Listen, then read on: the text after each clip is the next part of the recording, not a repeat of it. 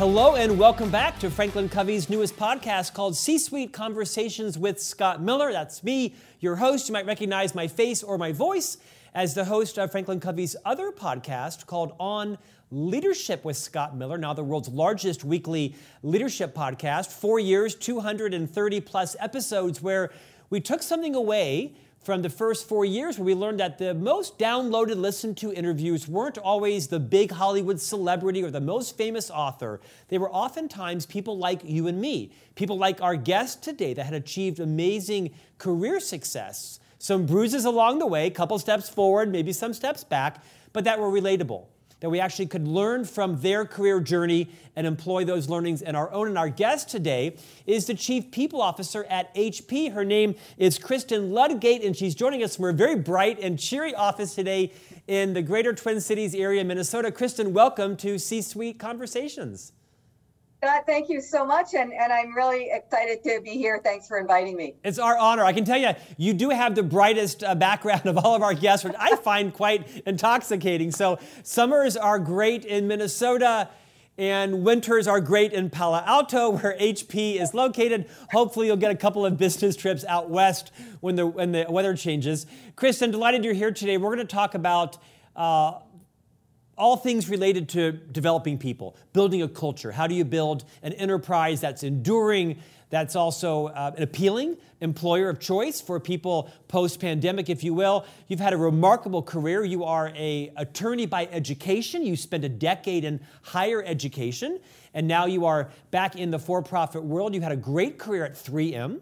In fact, you actually had a fascinating kind of pivot in, pivot out, pivot in at 3M, which I think a lot of us can relate to prior to now being the Chief People Officer at HP. Would you talk a little bit about your journey in and out and back at HP? And what are some of the lessons others might learn from when they choose to make some changes, perhaps very deliberately or maybe even accidentally? What, are, what did you learn that would be interesting around your time at 3M? Yeah, so it's been a real interesting career, Scott, as you said, and, and I've been known to take a full hour to answer this question. So I, I will not do that to you here this morning. But uh, I spent 10 years in higher education when I got out of school. I, I then went to law school with a toddler in tow. I had a baby while I was in law school, had a big law uh, career in a private law firm, and then wound up at, at 3M as an in house attorney. Um, and the first time I went to 3M, I, I, got there and the job wasn't quite right. And this can happen sometimes. It turned out what they needed was different than what they had been offering me and different than what I was interested in. So I went back to private practice at my law firm. I tried to pivot my practice a little bit from litigation to corporate, transactional, M&A. 3M called me back. Um, I don't know about maybe about a year later and said, "Hey, now we've actually got the job that we think is a perfect fit for you. Would you be interested in coming back. And I went back, and in in that role, I was uh, started as a full time labor and employment lawyer, and I got to do a lot of other things. I was a business lawyer. I worked on privacy issues. I worked on all kinds of corporate projects. The phone rang. Somebody said, "Hey, Kristen, um, would you like to be the first general counsel and head of HR at a private university in St. Paul?" And of course, I'd worked for in higher ed, and I'd been a lawyer. There are not many people with that background, so it made sense while they were calling me. I went there. I was, you know, general counsel and head of HR at a university. It was a mistake. It was a career mistake. Mm-hmm. No, nothing on the university. They were wonderful. I found that I completely missed being in a large global enterprise and actually that I had fallen in love with business. I, I just missed being part of a large organization, a global organization. And happily, 3M called me. And as we all these days call our alumni, right? As part of part of kind of the cycle of careers people have. They called me and said, "Boy, Kristen, we sure hope you're happy at the university, but a colleague of yours is going to Asia, and we wanted to check and see if you know if you'd have any interest in coming back." And I went back to 3M in 2008.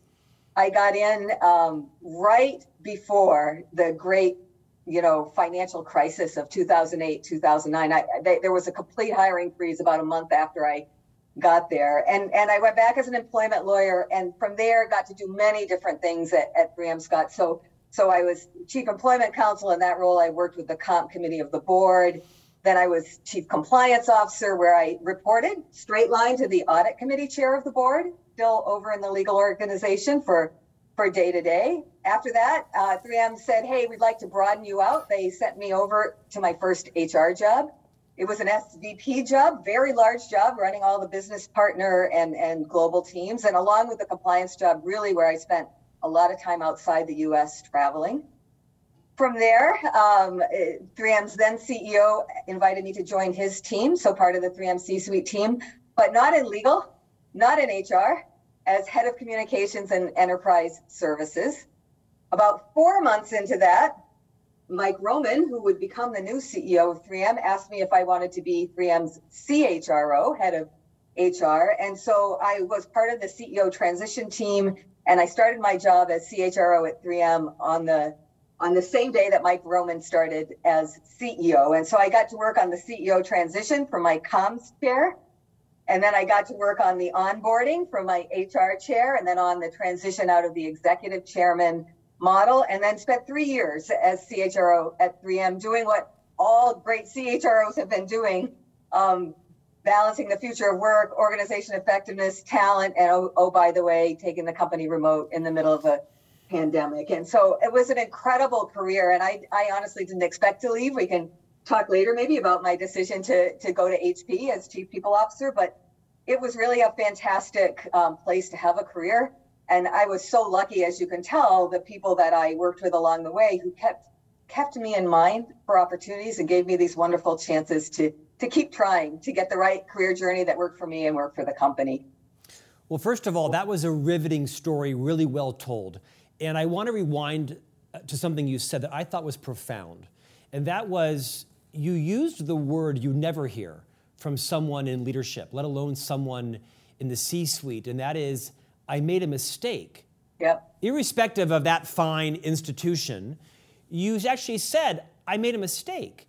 And I think that's an important, it's an important uh, level of uh, latitude that you're providing our listeners and viewers to say, all of us make mistakes. Yep including in our careers. As you look back, without talking about that institution or the, the details, yeah. thank you first for showing the vulnerability to use that term. First time on this podcast, by the way. Mm-hmm. Secondly, what are some of the learnings from that mistake you made that might help other people that are lured into that same track be, be mindful or thoughtful of? Yeah, so Scott, it's interesting that you say that because I tell this story a lot, you know, when I speak to a group of employees and they always like on Zoom, I get little heart emojis when I use the word mistake. so it's interesting that you also yeah. cued onto that. So I always say it was a mistake, but it's not something that in hindsight I regret because there's always, you always learn.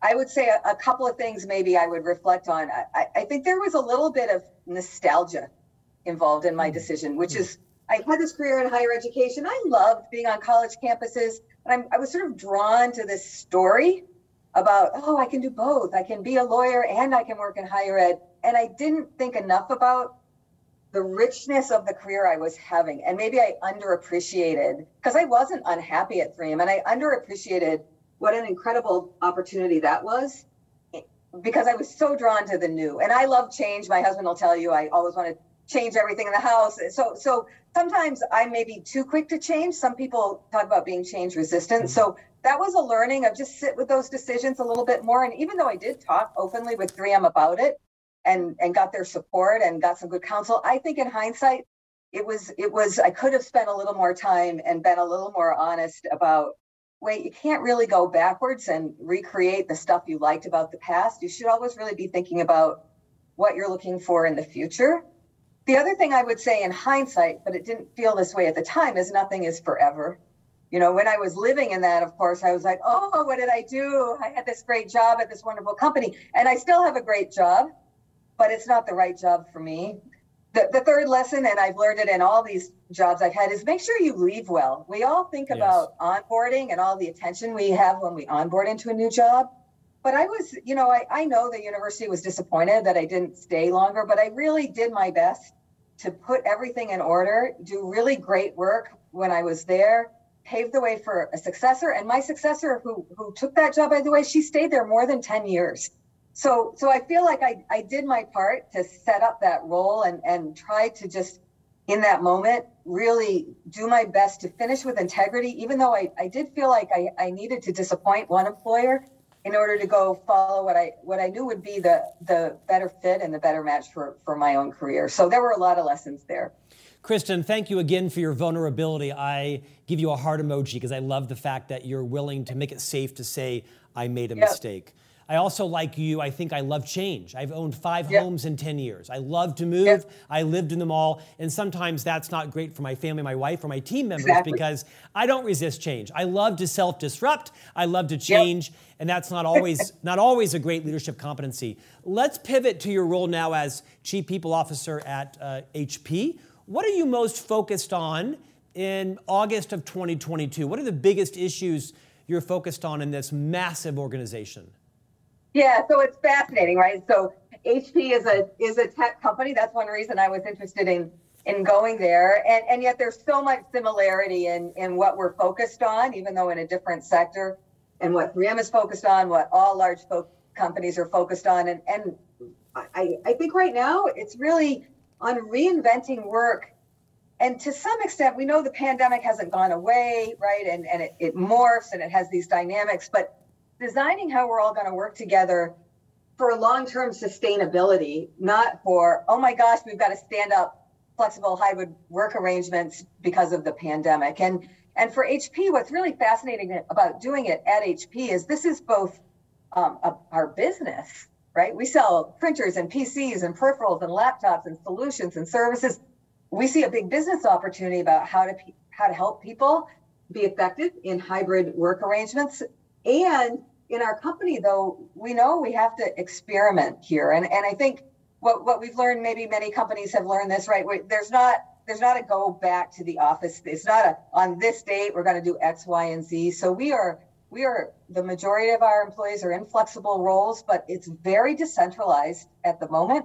We're experimenting a lot in teams, and and I think of us as being really an interim state. And and we've just put together a sub subgroup of the C-suite team that is no longer sort of a COVID related subgroup. It's a team on the people and work experience at HP, and we're going to listen and we're going to learn and we're going to start start talking more deliberately about what do people need to be effective in these kind of work arrangements what are in-person you know activities what are remote activities what are the benefits of hybrid work what are the risks of hybrid work how does it how do we continue to transmit our culture which is so important? How do you continue to deliver equitable outcomes at work in a hybrid environment? So there are many things you know very complex talent environment as you know but i would say that's one we're, we're spending a lot of time on right now. Kristen let's talk about the multiple generations in the workforce whether yeah. it's hybrid or, or in person or some yet to be seen combination for that. Uh, no question gen z is on their way and they're coming into the workforce. Anything HP is doing in particular to prepare your leaders for how they will both onboard and retain this whole new generation with different values and different learning experiences and different professional needs. What are you doing to prepare HP for the future workforce?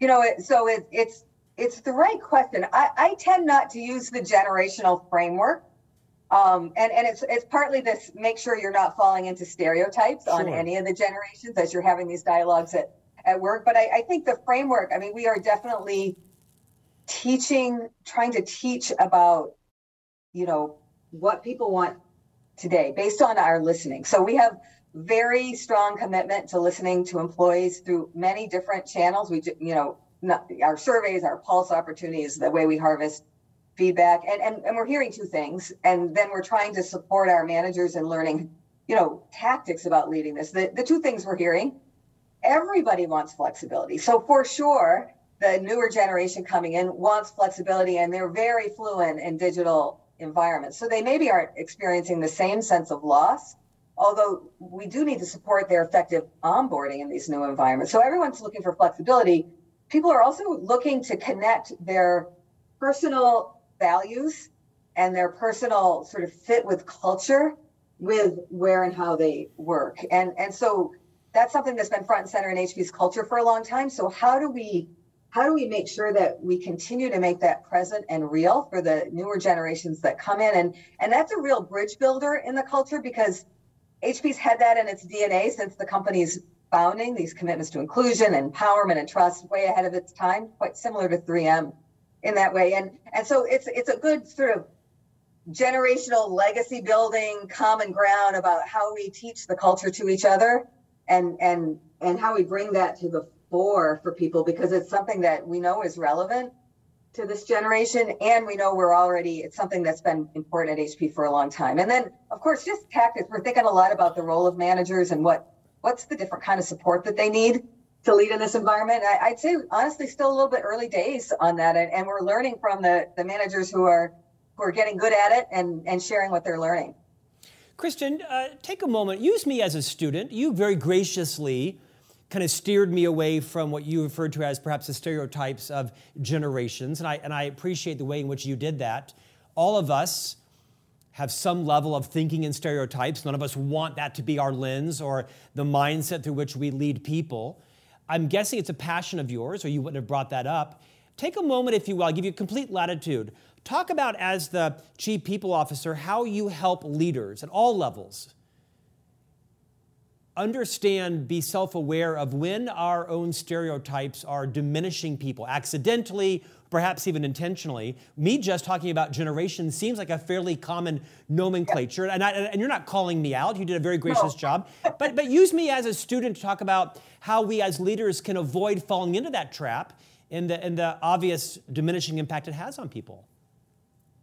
Yeah. So, and on the generational thing, I'm certainly not trying to incite any comp, you know, controversy there. I, I, I have one child who's Gen Z and, and one who's a millennial, and I certainly sometimes benefit from the, you know, the prototypes for those generations, as long as we don't turn them into stereotypes. My, my own thinking on this, Scott, um, you know, honestly, it goes way back to when I was in higher education, and and I was the faculty advisor for the Black Liberation Affairs Committee, the Black Student group.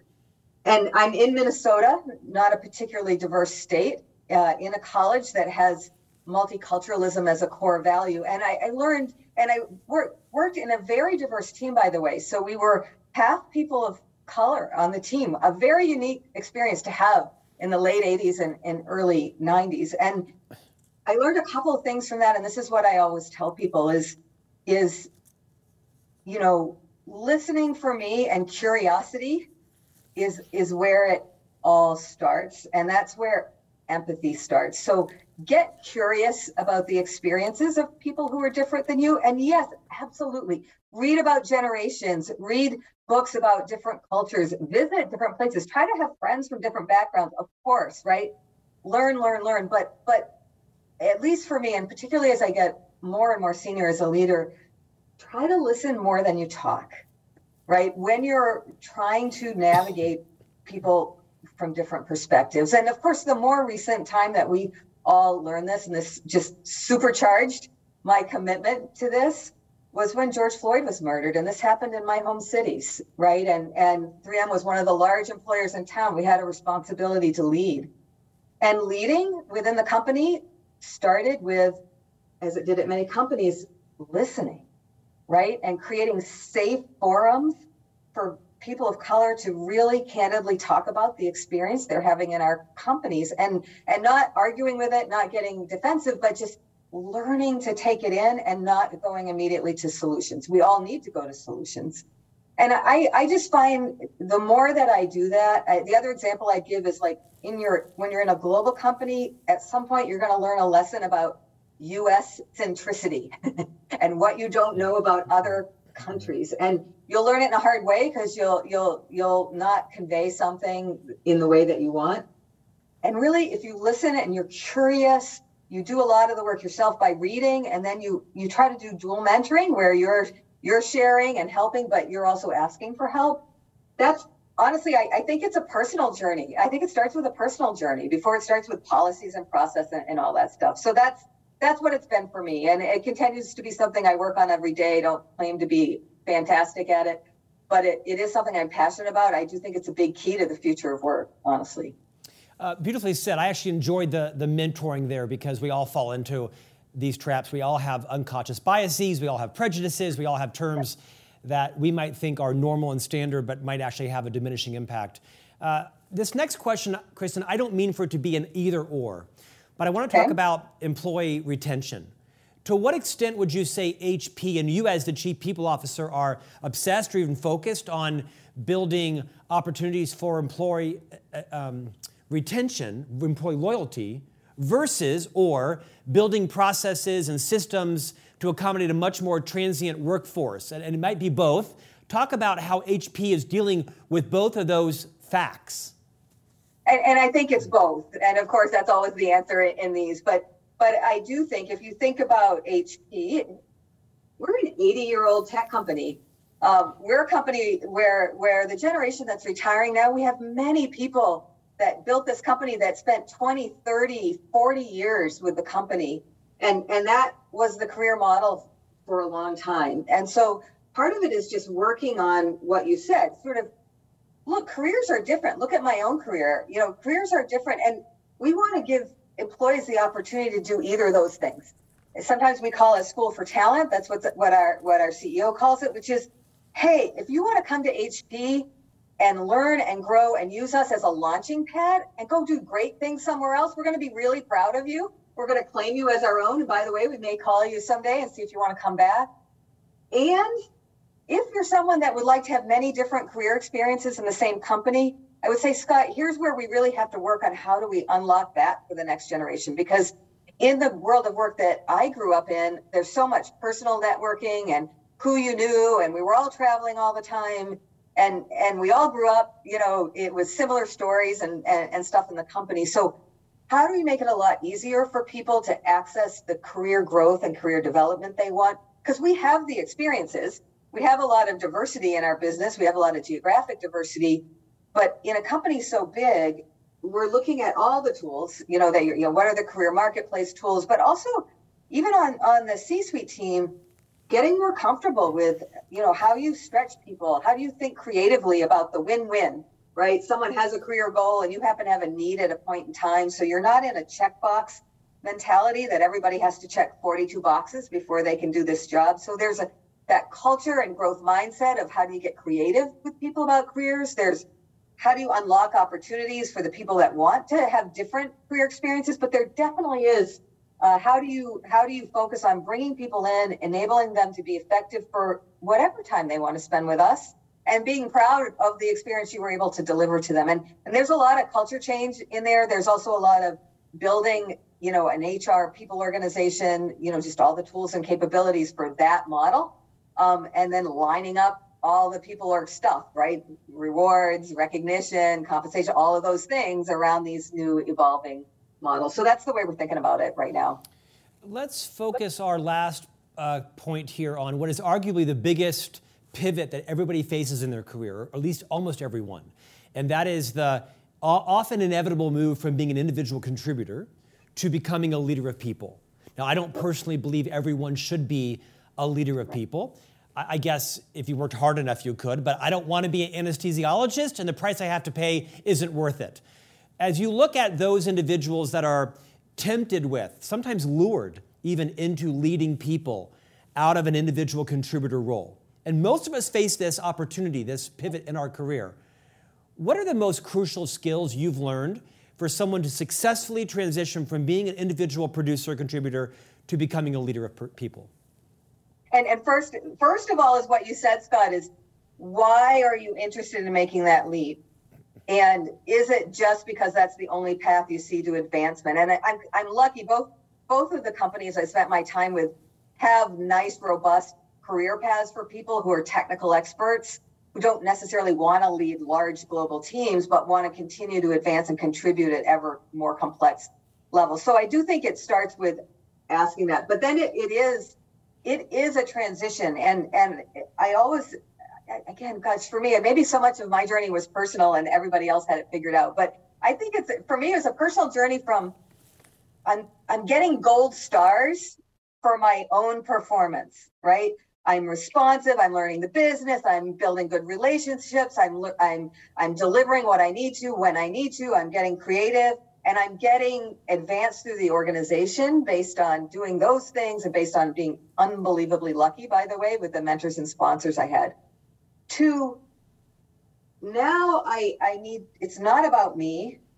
it's about helping a team be effective. The, the, the mental model I use is coach because I, you know, I'm sort of interested in, in athletics and sort of how am I coaching people and bringing different people together. And those are individual relationships and then coaching effectiveness as a team.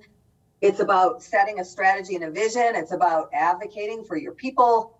And, and it, it's very different. And I don't think that transition happens at once. I, I think you learn that you learn that as you go and you start out a little too focused on you're leading the team and you're excited and you're doing all the stuff but you're still trying to own the quality of the product to getting comfortable watching teams learn for themselves and coaching don't jump in and solve things for people be there to help and remove barriers and i actually i actually think it takes quite a long time I, I think i was really helped in this because i got moved into hr into such a big job when I didn't have any HR experience. Mm-hmm.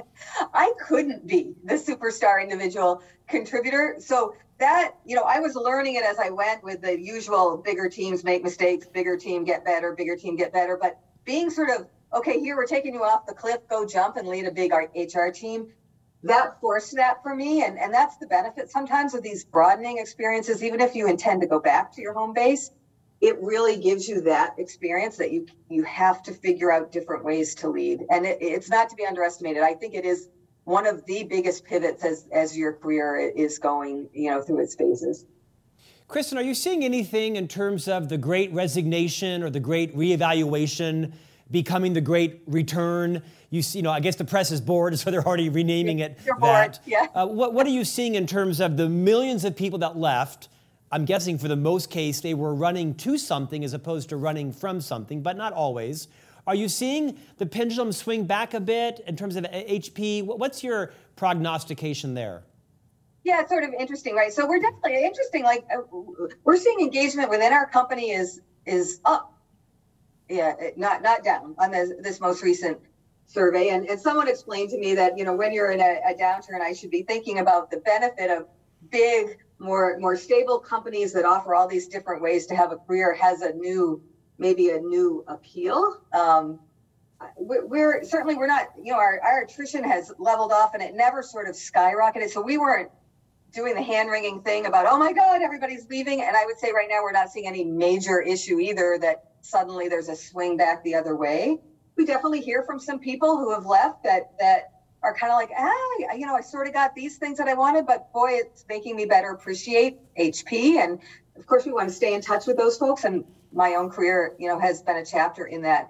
I, I, I think it's natural and healthy. Honestly, I, I and I, I think about my kids a lot. They're they're in their 20s both. I, I want them to be thoughtful and intentional about their careers. And if that means that they're going to do a little experimenting, and this is where, you know, it's not just start well, but leave well, I, I think it's okay. And I think for all of us as employers, getting used to this and, and supporting this, you know, this move toward worker empowerment, which we're seeing in, in so many different dimensions is look, if we're about social responsibility, this is a good thing.